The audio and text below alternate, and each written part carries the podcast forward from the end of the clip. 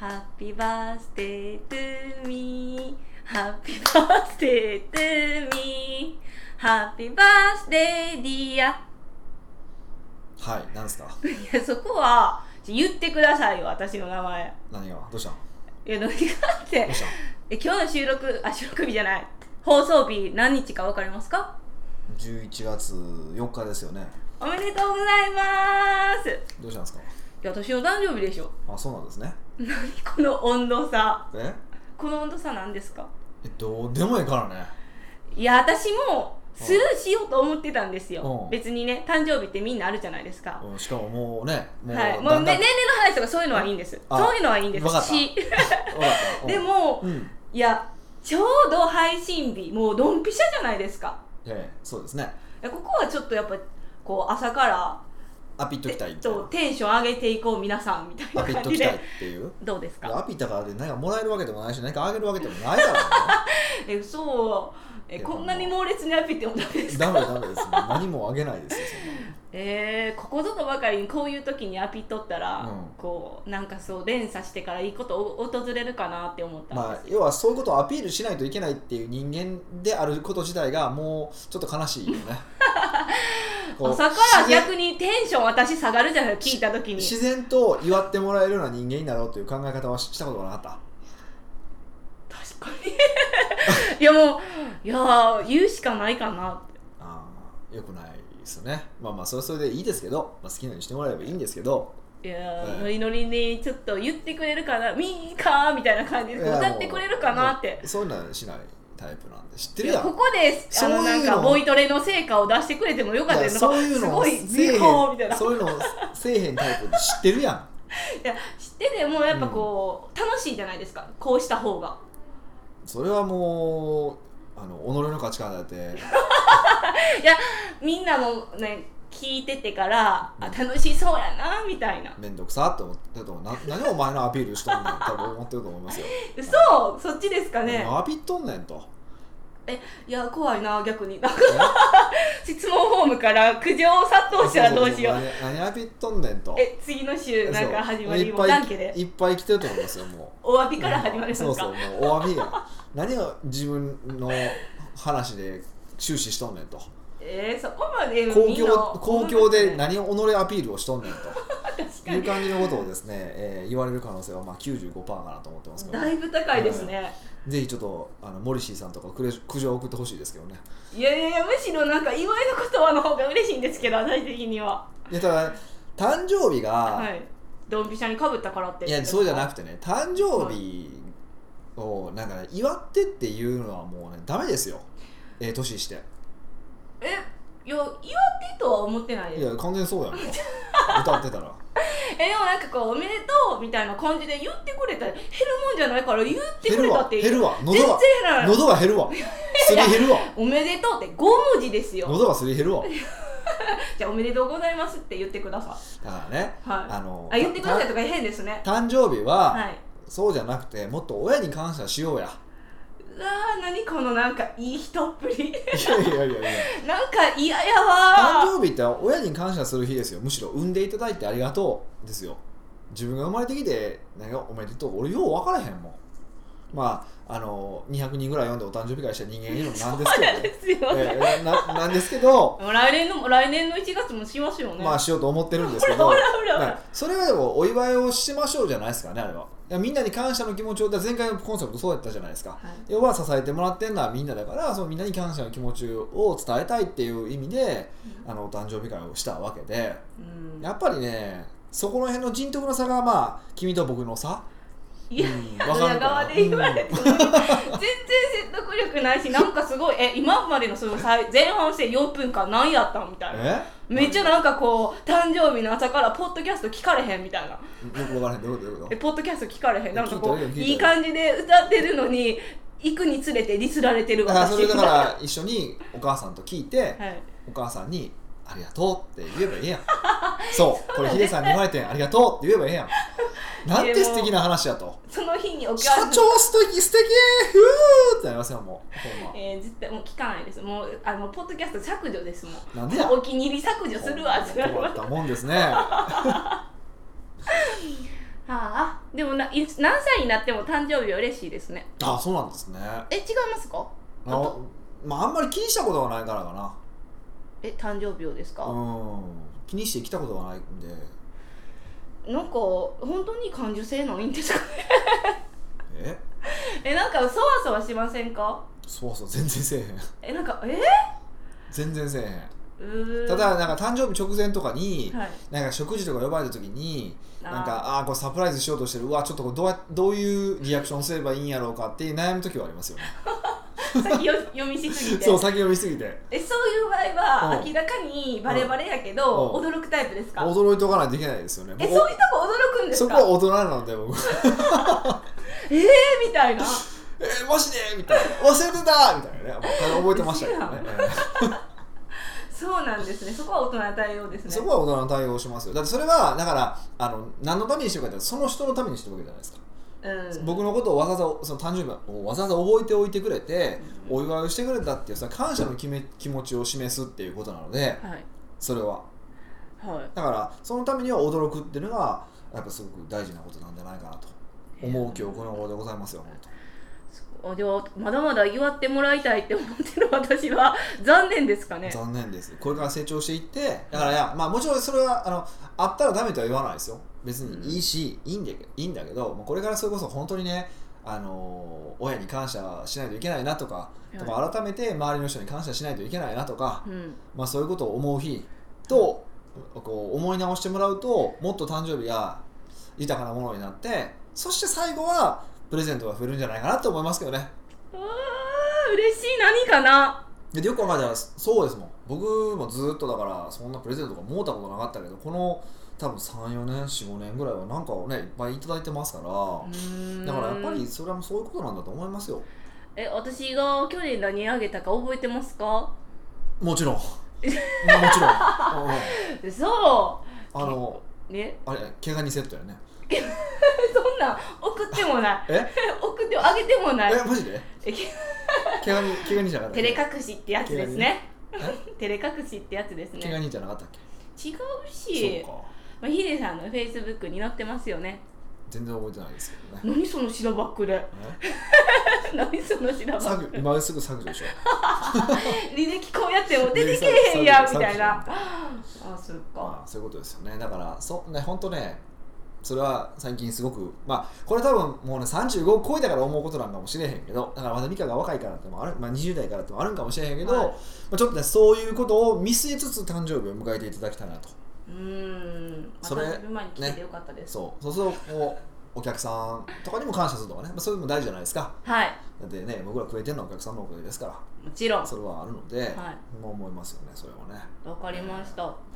それにしてもはい、この間ですね、まあ、急に話変わって申し訳ないんですけど、えー、もうなんか終わっちゃった。私の誕生日ネタみたいなだってだってこれ北岡秀樹の奥越えポッドキャストであって 美香さんのではないですからね、たまに出てきてきたってでも40分ぐらいのなんか56分の話だから56分は上げたやんもう。あ そうええですけど。やんたやん。OK です。最近どうしたんですか？最近ね驚いたことがありまして。へえ。むっちゃ驚いたことがあって何かっていうとはい。新幹線乗ってたんですよ。で最近新幹線はありがたいことにあれですね。の改札がなくなったんですよ。チケットね。あはい。あの見ますじゃなくなったんですけどあのグリーン車に乗ってるとはい。あのおしぼり配配ってくれるんですよ。うんうんうんでおしぼり配った時に「いつもありがとうございます」って言われたんですよ。えすごい。びっくりしません？それはえそえそれ誰でも言ってるわけではないですよね。いや言って後ろ見たら言ってなかったからうわすげえ俺ば顔バレしてると思ってえちなみにその、いつもありがとうございますって言ってくださった乗務員の顔はヒデさん覚えてました？あ覚えてました。覚えてるんですか？僕結構覚えてますよ。乗乗務員の顔は。だから結構なもうアホみたいに乗ってますからね。そう1か月何何往復数みたいな。乗ってるからなんですけど。やっぱかぶるんですね。いややっぱかぶるんですよね、まあ、同じような時間乗るからってもあるんかもしれへんけど、うん。うんで言われてびっくりして感動したんですか？え感動したっていうか俺そんなに新幹線乗ってるんや悲しい人生やなと思いましたね。えうせやん。別に悲しくはないでしょ。悲えしくはない。人生いろいろなも使ってんねやろなと思って、まあそうですね。ええそれすごい思いましたよ。ね2時間半。2時間半ですね。結構2時間半って大きくないですか、まあ大きいですよね、まあ毎回本読むとか、まあ、ビデオ見るとかしてますけど、ん。まあ、寝るか、うん。うんえあのねはなんでねそもそもはい。おしぼり配るんですか、私それ謎なんですよ。い謎？えなんでかってわかりますか？グリーン車。っていうことを示さないといけない。えでもなんかおしぼり使うみたいな。あれね使わないですよえねおおじさんたちが顔拭くのみたいな。あんまり使わないですよね。たまにコーヒーこぼれた時とかに使うぐらいからまあそう。10回に1回ぐらい使うかなっていうぐらいですよね、えあれやったらブランケットいかがですかの方がよくないですか？それの方が鬱陶しい、まあ、ブランケット置いてるから取ったらやん。そう。網棚に。そう。やけどなんかこういやおしぼりって使わんからいつもいらないですって言うんですけどなんかこうせっかくなんかこう行為っていうかでやってくださってるのに、うん。なんかこう断るのも申し訳ないなって思いつついや捨てるんやったら断った方がまだマシかなとか思うんですけど。あれねすごい掃除にいいですよ。え？めっちゃ掃除。結構丈夫なんでね。結構あの流し台の掃除にこう使いますよ。え使ってるんですか？たまに。せやんそういうの使ってなさそうに見えて結た構使いますよ。綺麗。あと事務所にカバンに僕もうパッて入れちゃうんですよ。持った瞬間に。そうです。カバンに結構は入ってるんですよ。結構入ってるんや。そうそう。だから4つぐらい溜まったりとかするんですよ、えあの割とこうパンとかカピカピにさせるタイプやったんで、ー、机えの引き出しの中で。ー、うわ。いまだにそういうとこ治らないんですけど、うん。で、まあ、事務所に来てパッてあ開けたあおしぼりやると思ってあのなんかこうちょっと机の上拭いてみたりとかは結構してますけどね。そうそんな姿私見たことないよ。中におしぼりらしきのは入ってるとは思うけど。領収書とおしぼりがやたらと入ってるっていうのはよくあるんですけど。へえそんな使い方があるんですね。結構そうあの、ね、丈夫なんですよね。へでえ多分あれあれなんですよね。あの後ろにね、うん。あのスリビュビューティーハウスダンディーハウスかな？んかの広告貼ってあるじゃないですか。へえいやいやもらうもうそんなあそう見ないから。はなんか広告がついてるから多分そこが作ってうなんか配ってんちゃうかなって勝手に思ってるんですけどね。宣伝ですか。宣伝用に配ってるんじゃないかなと思うんですけど。なんでもなんかそういう裏がか関わってるんですね。いや分からへんね分からへんけど。えでも正論っぽいなあーなんかそういつも入入ってていつも同じところやから多分それの広告用にわざと作ってるんかなって思ったりとか、まあ、逆に広告費を取るために、えっと、取れるように広告枠として初めからもうおしぼりを配ってるのどっちか分からへんけどへえなんかなーってちょっと思う今日この頃ですよね。はうん、ちょっとおしぼりについてのモヤモヤ感がなくなったんでよかったです。ああそうですか、ん。あとなんかあれじゃないですか。ウェッジ。雑誌置いてあるじゃないですか。ああれ見ますか？僕は見ますよ。毎回、えー、なんかこうたまに見るんですけうど、ん。よう分からへんわちょっとみたいな。ちょっと右寄りですけどね。あそう。え分からんなって思って。だから時代の最絶対必ずあの放送でも時代の最先端を行く雑誌ウェッジとかって言ってるんですよ。全然最先端行ってないですよ、ね。うん。そこは そこは断言したいですけど全く先端感ゼロですけどね。いやいやもうもう丸まっとるわさ先端がっていうぐらい先端感はないんですけど、まあ、でも一応見ますよ。しかも俺売り物なんですか？あれグリーンは持って帰っていいっぽいですよ多分。あそうなんですか？多分ですけどね。うん、いやいやどうなんやろうと思ってでも販売もしてるんですよね、あはんだ普通の席とかを販売してるから多あ分そうなんでしょうけど。うんそうなんですよね、うん。でねだから今の聞いていただいて分かると思うんですけど、はい。なんと美香さんもグリーン車に乗ってるっていうおかしな会社なんですよね。たまに。たまに？毎回やん。毎回やん。いやたまに。毎回やん。完全に毎回じゃないですか。そういえば思い出したんですけどあの、まあ、昔言ったことあるんですよね。そのグリーン車に、まあ、乗った方がいいよって話をね。セルフイメージを上げるためには乗った方がいいよって話はよくしてるんですけどね、はい。あのそういえばあのグリーン車全員全社員がグリーン車に乗っていいっていう、まあ、とある人材系の会社があったんですけど、まあ、え。その会社は潰れてなくなっちゃったんですけどね。秘密基地でも。っていうのを今ふと思い出しました今。えそれはそのでも交通費のためにだけじゃないですよね。いやもちろんその会社ちょっとねいろいろむちゃくちゃしてたってのもあるんですけど。あうん。わかりました。あれですかね。あのー常識がちょっと感覚ずれていったから破滅に近づいたみたいな感じですか？うんまあそういうのもあるんかもしれませんね。わかんないですよ、うん。まあいろいろあの会社に関してはまあ問題はあったんで僕も知ってるんでね。問題はあったんですですけどまあまあねあのそういうのもあったなっていうのを思い出しただけです。え別にあれですよね。え乗るなよって言ってるわけじゃないですよね。ええもうそそそんなん全然そんないですよないです。よ え出ないですよね。別にそこはいいんですよね。うちはいいと思ってます。おおなんでですか？あでもちゃんとなん働けよでそうやって思うかが不思議じゃないんですか？え？みんなはみんなは。私はヒデさんが乗っていいよって言うから、うん。まあ、最初の頃は遠慮してほんまかなとか思ってたんですけど、うん。今ピッて。まあ当たり前に乗ってるもんね。いや当たり前とは思ってないですよ。でほ他の会社で請求したら怒られたもんね。え、そんなにそれそれめっちゃブラックじゃないですか。でもダメなんですかね？あダメなんでいやいやそれを置いといて、うなんでなんかこう私みたいな人がグリーン乗ってもいいっていう考えなんですか？うーんまあうううちは社長を相手にしてビジネスをしてるわけじゃないですか、まあ、それなりの立場の方と仕事をしてるわけですよね、はい。でそうすると、えっと、そういう人たちに対してふさわしい人間であるべきだと思ってるんですね、まあ、リッツ・カールトンってあんま好きじゃないホテルがあるもうんですけど言っちゃってるじゃないですか。あのそのホテルでででもねすごく共感するところがあって、はい。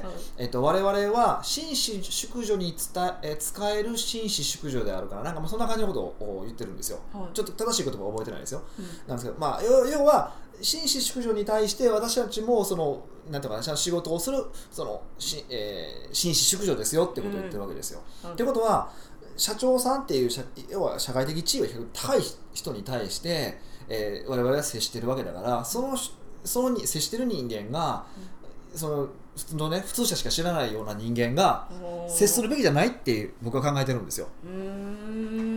だからやっぱりたまにはいいホテル泊まるべきだとかねその5000円の飯1回食うんやったら2万円の飯1回食えと。いやうん。4回食うんやったら 2, 2, 2万円の飯1回食えとかっていうのはそういうことで。やうん。っぱりその上のものとか上のサービスとかを知ってることによって自分の基準も変わってくると思うし特に我々のお客さんっていうのは、えっと、そういう方が多いので、まあ、なるべくねそれに近し近づけていく。もちろんね100%は無理ですし100まず社長っていう立場じゃないわけだから。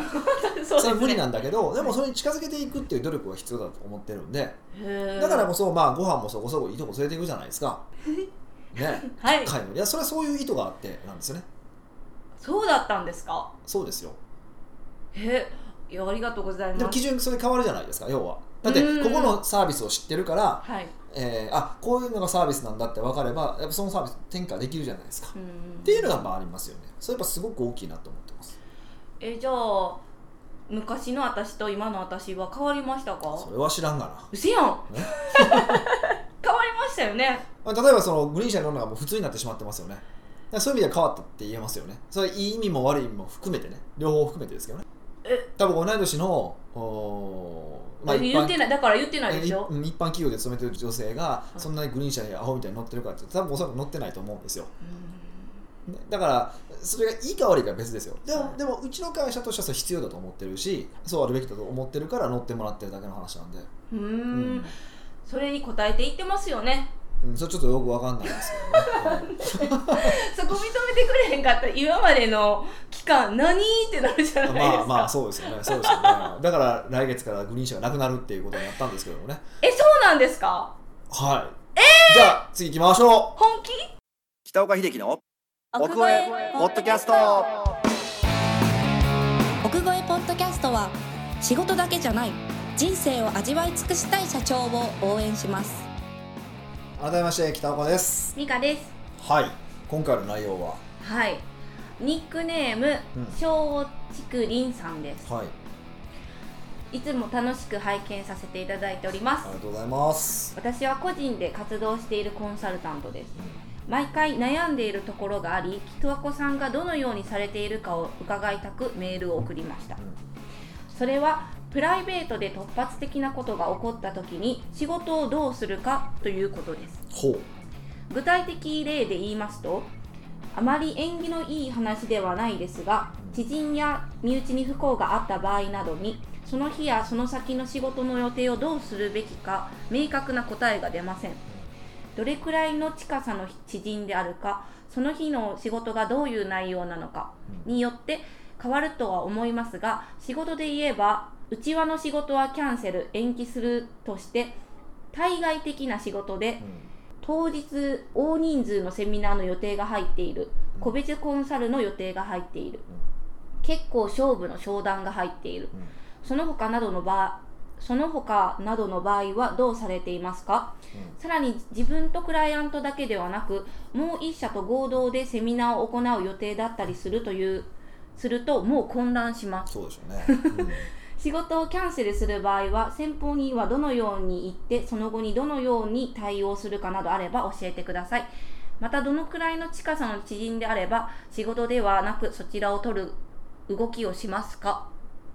はあなるほどね。なんか確かにって思いませんか？あの個人で働いてまあ、たら、特にね、一人とかすご人数少ない仕事の社長さん、まあ、結構このねあのポッドキャスト聞いていただいてる方そういう方が多いので、うん。これ結構悩ましいとこですよね。ね、うん。読んだ時に確かにって思いましたそうですよね、はい。そうです確かに確かに、うん、えでヒデさんはどうされてるんですか？あ僕も決めてて。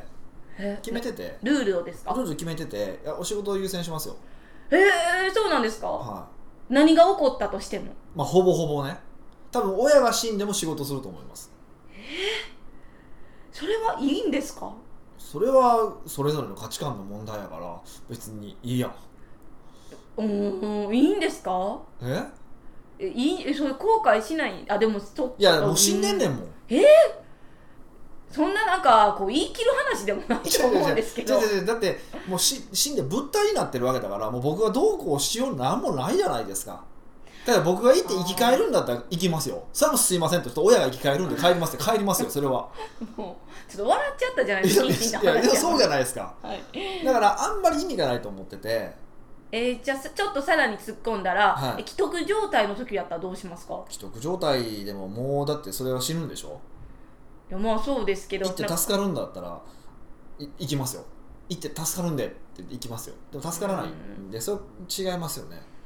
え最後にちょっと一言言っときたいとか。うんだだからだから逆に言うとそういう風にならないように普段からあの後悔なく接するようにしたいなとは思ってます。おお すごいいいこと。いやいやいやでもそうじゃないですかね。なんかもうそうしかないと思うんですよね、うん。なんか、うん、もちろんねあのちあの比較的なんていうのかな。まあねこう身内、うんうん、そのね社内の仕事とかだったら、まあ、それはごめんって言って行くけど、対外的な仕事に関して言うとほぼほぼ多分僕はやらないでしょ、まあ、個別のコンサルティングとかだったら多分やると思いますけど、もう他にどっかかかってるとかもう20人とかもう、ね、結構比較的人数の多いものだと僕はあんまりそこを移動しようっていうふうに考えたことはないですね。考えようと思わないですね、あ個別やったら別あの了承を得てってことまあ、ですか、得れる得られるから親がすいませんっていうふうに言えば、まあなそれ関係性の問題だと思うんで、うんで結構勝負の商談が入ってるっていう時はもちろんじゃあ商談に行くって感じですか？俺勝負の商談っていうことをしたことがないからね。えどういうことですか？勝負の勝負の商談ってこれ,、ま、これがうまくいかなかったらうちのビジネスがうまくいかないとかこれがうまくいったらめっちゃうまくいくとかって話でしょ？はい。ないですか？うーん。大体そういう勝負って思い込んでる時で勝負じゃないけどね。そういうなんか名言じゃなくて 勝負と。いや本当に勝負なのであればこれで人生かかってるんだったら行きますよね。まあいやまあ確かにねでもこれ結局ねこの話って、まあはい。2つポイントがあって1個はもう初めに自分で基準決めとこうよっていうのが1個なんですよだから。だから僕は基本的にもうあの戻らない帰らない。僕基本なんですよ。戻らない帰らない。だからその病院に行く行かないお葬式をするしないで行くと僕はしない方なんですよ。はい。で決めとこうって一つなんですよ。でもそれでもじゃあ本当になくなりました。その時に僕が本当に実際どのその動きをするか僕は分かんないですよね。それは。その時になってみないと、うん。でもその時に本当にあのお葬式に行きたいもう行かざるを得ないってことだからお葬式行きますよね。うーん。でもこれってもう分からない話だから。そう。そうだから結局その時にもう本当に思った方をやれば僕はどっちでも正解だと思ってるんです。それがいやここは勝負だからあのやる商談やるんだ。でも僕はそれはいいと思うんですよ。うーん。あそのまあずっと親の既得の話ですけど、うん。まあ、親を取らんかったっていう後悔が多分残るけどそういう感じじゃなくてでもそれ逆もまた司会で大きな商談取らなかったって後悔するわけでしょ。人って必ずどっちかを選ぶとどっちかを捨てないといけないわけだから、はい。だったらどっちかは絶対諦めないといけないわけですよ。そうですね。うん。二択ですもんねそのそうそうそう。二択じゃないですか、はいだったらその時に一番しっくりくる方を選べばいいと思ってます。でその時にでもうん、まあ、後悔はしちゃうと思うんだけどでもそれがダメだっていうふうに自分を責める必要はないと思ってるから責めたらダメだと思ってるしねそれは。っうーんていうふうに思いますけどね。うん。うん。そう言われたら方にも降りたんじゃないんですかね。いやわかんないです。だまあでも少なくとも自分のあのその時の感情にまあ、いまあ、一旦自分なりに答え自分で決めておいて、うん。まあ例えば親の場合だったらこうする奥さんの場合だったらこうする子供の場合だったらこうするとか、まあ、あると思うんで、うん。ある程度のシナリオを自分で組んでおくって一つだと思うんです。でそれで自分で基準を決めておく。でもその基準を決めておいたとしてもその時になった時にやっぱ動くことってある心が動くことってあると思うからなってみないと分からんこともいっぱいあるからね。うんですよね。土壇場にならなかったらわからないことそうがそう。それその時はもうそれに従えばいいやんって思ってます。うーんはい、だからそれはなんか親に冷たく接しましょうとかそういうことじゃないし そういう意味ではないからね、はい。うん、あくまでもそう思った方がいいんじゃないかなと思いますけどね、うん。よくそんな最初から決めてましたね。うん。えそれもリスク回避みたいな感じですか？リスク回避とかおかしいですか？やっぱ僕もこの松竹リーさんと同じでそういうこと考えたことがあったからね。あこれ俺今例えば今これ倒れたらどうなるんやろうと思った時にあ親が倒れた時とかってどうなるんやろうとかいろいろ考えたことがあるからね。その時にそれはちょっと考えましたねその時にもう最初からそういう決断を下したんですうんあ考えとこうと思って。だから俺多分親にも一回言ったことあると思うけどな。あのもし。あもしあ人間死んでも俺行かれへんでって言って。え？あの弟にも任すからって言言ったと思う。えじゃ逆におあのお親たちはなんてこオーンって言ってた記憶があるんですけと、うん、どね、オーンってちょっと。いや普通ね。聞いてるじゃないですか。普通に普通いや普通に普通にうんって言ってた。あオーンって。記憶はあありますけどねもうだいぶ前なんで親自身も覚えてるかどうか知らないですよ。知らないですけどもうこれ言った記憶はあるんで,、ううん。言っておけばいいんじゃないですか。言っておけばなんか罪悪感も減るんじゃないですかね。あーたとりあえず親とか近しい人にですか、うんうんうんえ仕事をキャンセルする場合は、は先方にはどのように言ってその後どのように対応するとかは決めてますか？いいやそれももうその場にならへんかそれら分からへんいやでものでそれ言えばいいでしょ。もう親が死んだとか。そんなんもう殿下の宝刀やからね。え？だってもうそれ以外にそれ言っそれ以外にその延期してもらったりとか日程変更してもらえる言い訳なんてなくない？むしろ、うん、そうですね。うんもう自分が死ぬ以外ないよね。でそういう選択肢はまあないわけで、うん。ちょっと僕死んだんで生きれませんって言えないじゃないですか。生きとるやんそうそうなるからだったらもう親とかだったらね親とか奥さんとかだまあ、いいい一一神道っていうんですか一等身ってちょっと分からへんけどままでだったらまあ別に普通にあれなんじゃないですか？いいんじゃないですか？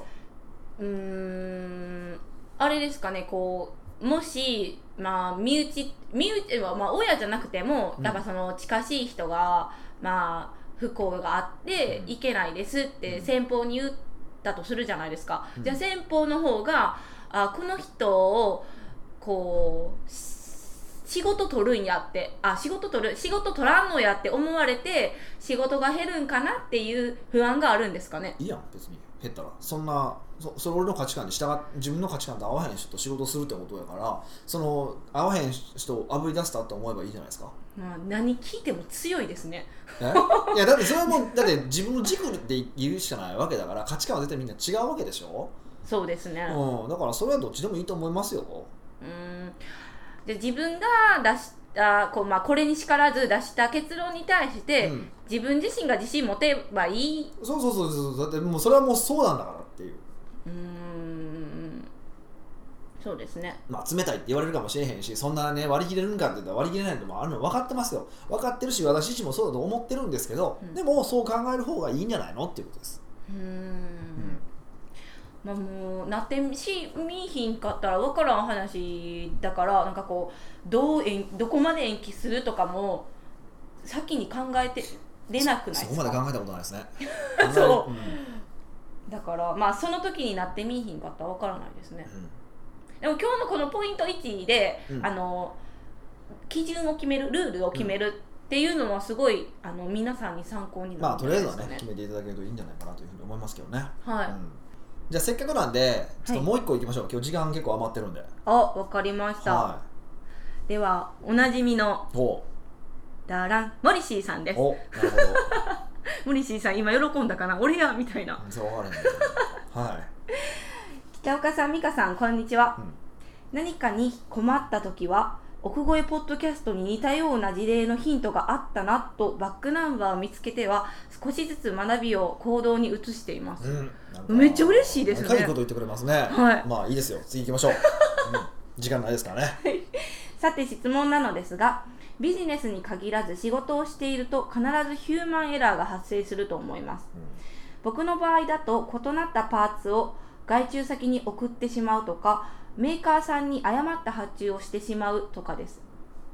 チェックリストを作成してチェックはしているんですけしているのですがどうしても形骸化し。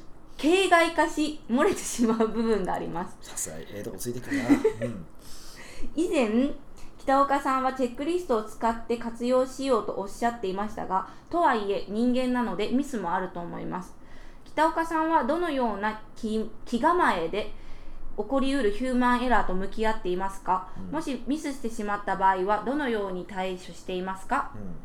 北岡さんのアシストアシスタントをされている美香さんにもぜひミスに対する気構えと対処法をお聞きしたいのですがお一人のお二人の見解をお聞かせいただければと幸いです。えー、ちょっとぜひじゃあちょっと美香さんの見解を。ええー、いやもう人間だものみたいな。人間だものミカオ。まあそう。まあまあそう、ね、まあでもそうそう。まあ一個はそうですよ。人間はもうミスするってことは前提ですよね、はい。それはもう間違いないです。でチェックその例えばチェックリストを作ってしまったけども形骸化して漏れてしまう部分がありますってことをおっしゃってますけどこれなぜ形骸化してるのかを考えた方がいいですよ。だからうーんちょっとまずなんか形骸化っていうのがよくわからん。とりあえずなんか使ってる体になってるとかね。使ってもらうのに使ったは感じになってしまってるとかそういうことだと思うんですけど。それじゃあそうなってしまってる理由を考えればいいからちゃんとチェックリストを使わないと発注できないようにするとか。そういう感じにやっぱりそれはそういう仕組みにしてしまうってことを考えないといけないですね。うーん。まあでもチェック慣れじゃないですかね。うん慣れからミスが起こるじゃないですか。チェックリストも最初は、うん。まあ、キスがあって1番できてる2番できてるってこうやっていくんですけど、うん。慣れてきたらこうこの順番の流れもうん。こう自分がしやすいように変えてしまうじゃないですか、うんうんうん。こうやりよいように、んでから慣れてきたらもうチェックリストなんかあっても見なくなってしうんうんまって、そうそう。だからそうなってしまってるわけじゃないですか。それが形骸化。そうそう形骸化してるわけじゃないですか。だからそうならないようにどうすればいいのかって考えるのも一つですよね。例えば、うん。ないしはそれを逆にチェックリストをそういうふうに使えるように変えるっていうのが方法ですよね、うーん。慣れた時用にはこのチェックシートっていうふうに変更するっていうのも一つの手じゃないですか。はい。多分そこをまず考えた方がいいかなと思ってます。うん。でその上でミスはします。ヒデさんも？めっちゃしてるよね。え例えばどんなえミスしてます？うーんまあそれはしていっぱいしてるよね。細かなミスはいっぱいしてると思うけど、うん。だからそうまさにその話で細かなミスはしてるけど最終的にどえらいミスはしないようにしてしてるんですよ。ああ小さいミスはミスはするけどそうそうそうそう。もうここれはあかんやろ的なミスはしない。そうだからまず細かいミスが起こった時にこれすごく重要で、あのこれは多分ミカにもずーっと言い続けてることだけどミスはすぐ報告しろって言いますよね、あはい。ほうれん草。うん、もうすぐ報告しろって絶対言ってるってここに関しては絶対そうでで絶対ミスに関しては僕起こらないはずなんですよ。あのやらなかったことには起こりますよね。はい。だけどそのミスに関しては起こったことないはずなんですよ、うん、イラッとはしてるかもしれへんけどね。もうだいぶ怖いですよ。でもだからあのちゃんとそれなんでかっていうとミスをした時に怒られるってなったら報告がなくなるからなんですよ。それ困るんですよね。でそうですよね。ち管理しきれないですよね。そうそうそう。でだから小さなミスが起こった時にちゃんと報告される報告してもらえるようにしておくとあのあこういう小さなミスが起こるんだってことが分かるから、い。大きなミスが起こらなくなるんですよ。うんうん。その小さなミスにちゃんと対応するから、うん。っていうことの方が大事だと思います。だからあの小さミスは小さいうちにちゃんと潰しておくってことですよね、それができれば大きなミス致命的なミスをしないので OK っていうふうに考え方をします。うん。だからミス自体をなくすっていうのはもうほぼ不可能ですね。我々は機械じゃないので、そうか。うん、そういうふうに考えていただく方がいいんじゃないかなって思いますね。はじゃあ気構えって言ったらもうミスするもんはしゃあないから報告もらった時ってどういう感情なんですか？うん？えいいつもっていうか別にそんなしいひんけど、まあ、私が仮にミスをしたとして。あしない手になってる 全然しないけどみたいな、えもし報告するじゃないですか？うんプルル？みたいな、うんあのみたいな。テンションさ、うん。下がってるじゃないですか、うんうんでこういうミスしました。っうん。て言われたらどうもどんどんな感情なんですか？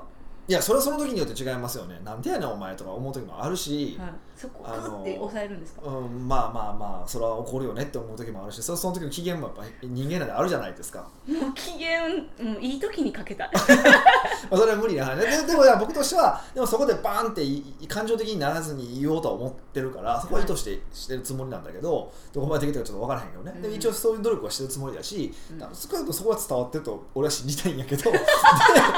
ででその上でその上でだからまあもうミスはした時はどう対応するか絶対確認しますよね僕は。はい。必ず、あの俺がどう対応しようって絶対さっき言わないですよね。はどう対応しようと思ってるのって必ず聞くと思うし、それそれで合ってたらそれでお願いします。で間違ったらこういうふうに対応してほしいって言いますよね。い、うん。でプラスじゃあこのミスが起こらんためにはどうすればいいのってのも必ず確認するじゃないですか。はい。でこうこうこうします。じゃあ OKOK、OK、じゃなかったらこうしそうこうすべきじゃないの。っていう多分一連の流れですよね。はい。この、まあ、プロセスもこれはもうまあまあ、マニュアルみたいなもんですけど、い。このマニュアルに従ってますねうーん。もうそれしかないからね。